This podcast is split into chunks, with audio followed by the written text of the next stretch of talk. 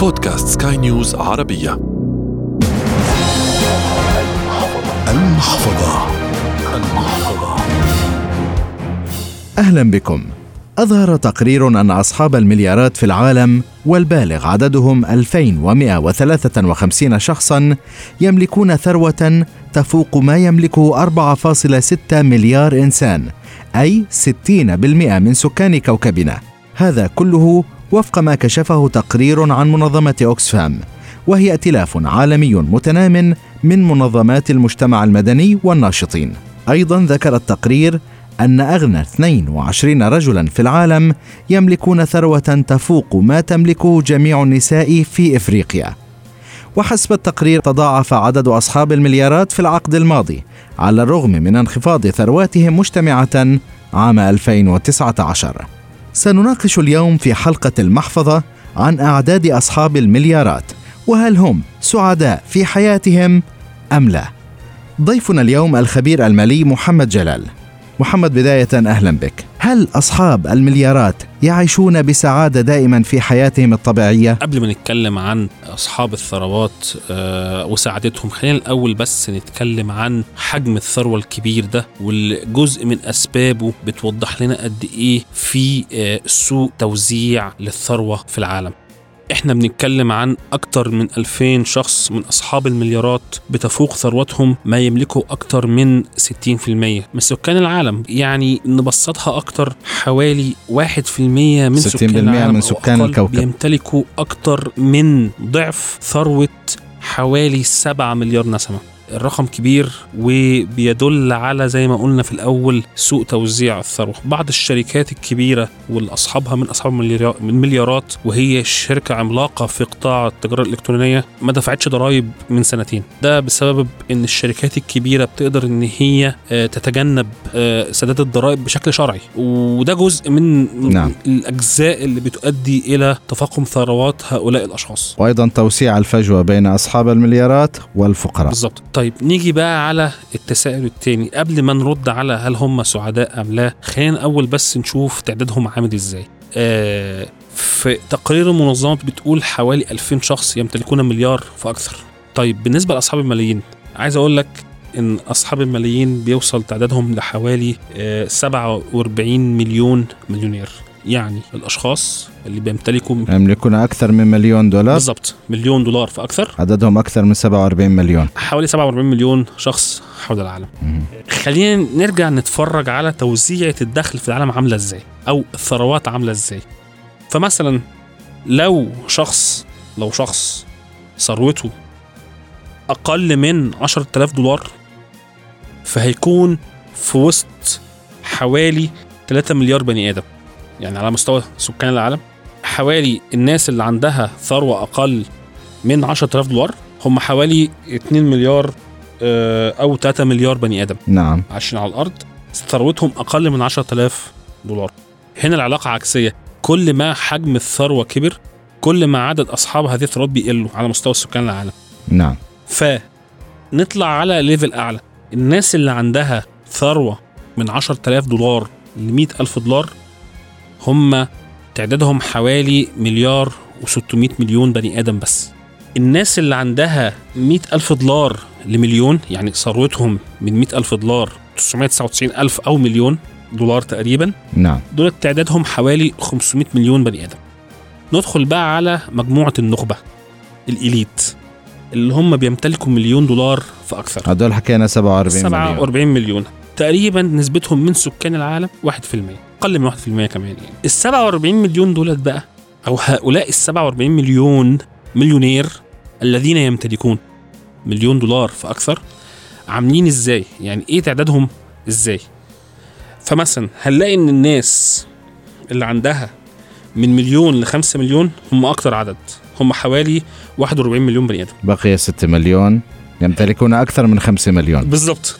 على مستوى العالم. إحنا بنتكلم على مستوى العالم. هنيجي نلاقي إن الناس اللي هم ثروتهم من خمسة من خمس ملايين دولار ل 10 ملايين نعم. تعدادهم حوالي 3.5 مليون بني آدم. الناس اللي ثروتها من 10 مليون ل 50 مليون نوصل هنا بقى لعددهم أقل من 2 مليون واحد على مستوى العالم. الأثرياء اللي بيمتلكوا 50 مليون دولار فاكثر تعدادهم حوالي 170 ألف بني آدم بس على مستوى العالم زي ما نصل. إلى المليار.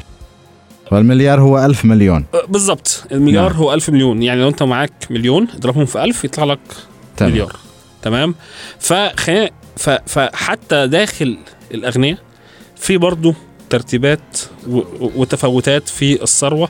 وزي ما قلت لك إن كل ما الثروة بتزيد كل ما عدد بيقل. نعم. طيب. نيجي بقى لسؤال المليون دولار. هل الأثرياء سعداء؟ سعداء.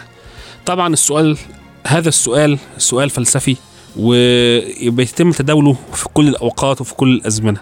إزاي نقدر نرد على هذا التساؤل بشكل علمي؟ نعم. للإجابة على هذا السؤال أخذ من باحثين في جامعة هارفارد إن هم يستطلعوا آراء حوالي 4000 ثري أو مليونير ثروتهم بتزيد عن مليون دولار في 17 دولة حول العالم علشان يقدروا يجاوبوا على هذا السؤال بشكل علمي وممنهج تخيل الإجابة طلعت عاملة إزاي. أتوقع أنا؟ أتوقع. ممكن من الناحية المادية غير سعداء.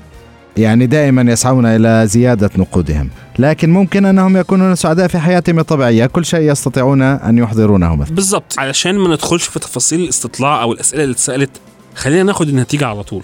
لقوا إن الناس أو المليونيرات اللي ثروتهم من مليون و ألف إلى 3 ملايين دولار.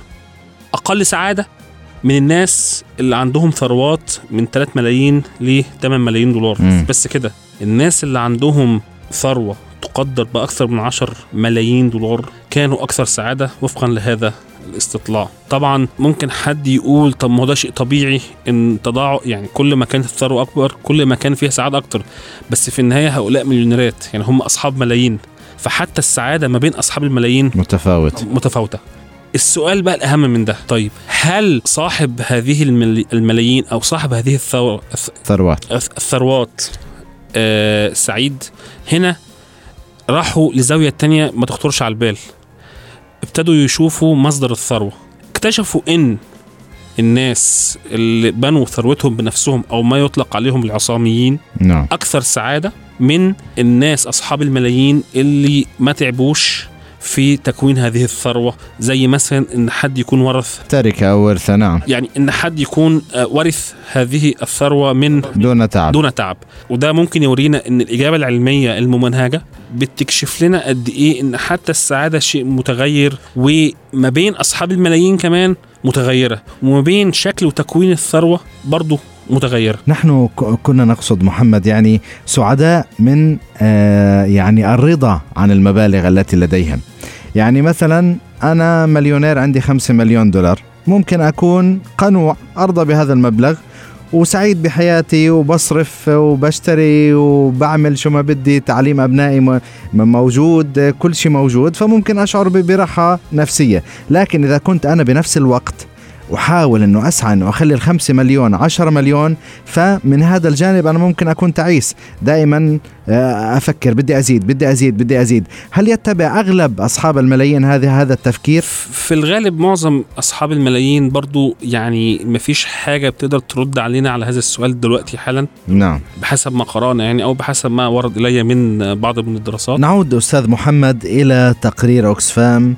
وكان هناك اقتراحات بإلزام الأغنياء الذين يشكلون واحد بالمئة من سكان الكرة الأرضية بدفع ضريبة إضافية بنسبة خمسة بالعشرة بالمئة على ثرواتهم على مدى السنوات العشر القادمة لاستثمارات لخلق أكثر من 117 مليون وظيفة في مجالات التعليم والصحة ورعاية المسنين كما ذكر التقرير هل من الممكن أن يقوم أصحاب المليارات بالاستجابة لهذه الاقتراحات؟ والله في الحقيقة في بعض أصحاب المليارات بيقوموا بأعمال آه، خيرية نذكر على سبيل المثال آه، بيل جيتس وزوجته وهم من أكبر المتبرعين للقضايا العالمية. ولكن آه، هذا لا يمنع أن هناك أثرياء آه، وأصحاب مليارات نعم. ما بيدفعوش ضرائب. باختصار على نفسك السؤال.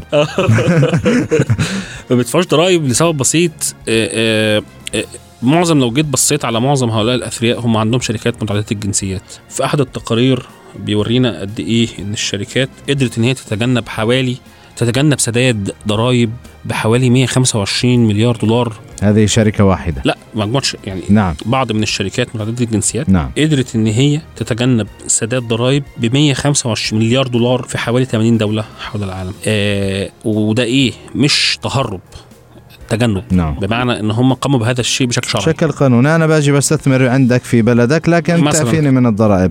لكن لو دفعت هذه الضرائب كيف ستفيد كل القطاعات في الدولة؟ وأيضا توجد فرص عمل. هنا هنا لو هنلاحظ حتى لو لو جينا بصينا على المرشحين للانتخابات الأمريكية خصوصا من الحزب الديمقراطي هنلاقي منهم ناس كتير بتطلب إن هي تفرض ضرائب زيادة على آه، الأثرياء. آه، هو فكرة الضرائب في الدول المتقدمة هي بتؤدي في النهاية إلى زيادة دخل الدولة وبالتالي بتقدر إن هي تصرف على آه، مشروعات كل القطاعات. كل القطاعات مشروعات البنية التحتية والقطاعات الخدمية للناس زي الرعاية الصحية و و إلى اخره والتعليم. آه لكن كون إن أنت بتفرض عليهم هذا الشيء كانوا عملوه من زمان لكن إحنا حتى في ظروف عادية وفي وجود معدلات ضريبة نوعا ما منخفضة خصوصا لو قلنا في أمريكا في اسف في الولايات المتحدة الأمريكية آه، معدل ضريبة منخفض بالمقارنه بالدول الثانية زي في أوروبا. ومع ذلك الشركات الكبيرة هناك وأصحاب المليارات هناك وهم ما أكثرهم آه، بيتجنبوا سداد الضرائب. مثلا آه، شركة أمازون زي ما حكيت لك. شركة أمازون ما دفعتش ضريبة آه، في 2018 بشكل شرعي بشكل قانوني. أو حتى لو دفعت هتكون دفعت كلام آه، صغير جدا يعني. آه، ففي النهاية إن إن فكرة إن نطالب الأثرياء بإن هم يدفعوا ضرائب أو نفرض عليهم ضريبة في, في الآخر برضو هم بسبب وجود آه، ثروة كبيرة لديهم بيستطيعوا إنه يوصلوا للشركات النافذة والشركات ذات الخبرة اللي بتمكنهم إن هم يتجنبوا سداد هذه الضرائب في دولهم. زي مثلا بيفتحوا في شركات offshore يفتحوا offshore يعني شركات آه، في في في في دول خارجية. لا تفرض خارجية لا- تفرض ضرائب وهكذا. وهي طرق كتيرة موجودة في هذا الموضوع يعني بدون بدون دخول الدخول في التفاصيل فيه يعني. فهي هي في النهاية آه، حسب الشخص. حسب الشخص إذا كان هو آه، يعني مثلا آه، زي ما قلت لك في أثرياء أصحاب مليارات زي بيل جيتس مثلا جزء من ثروته بيتحول لأعمال خيرية و و و.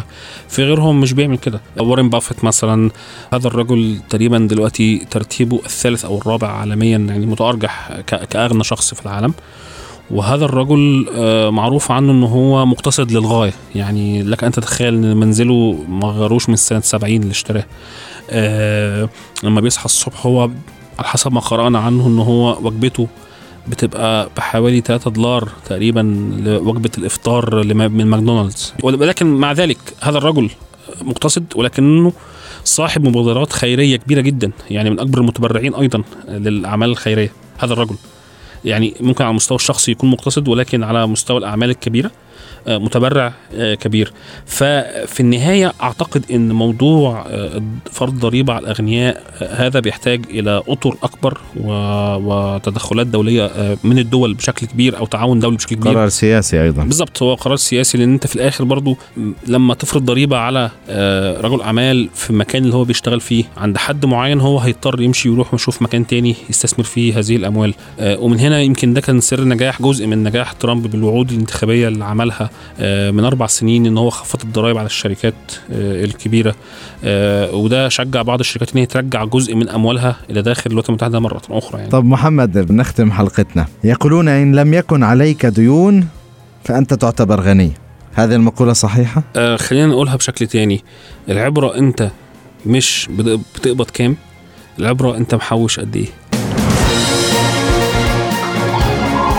المحفظة.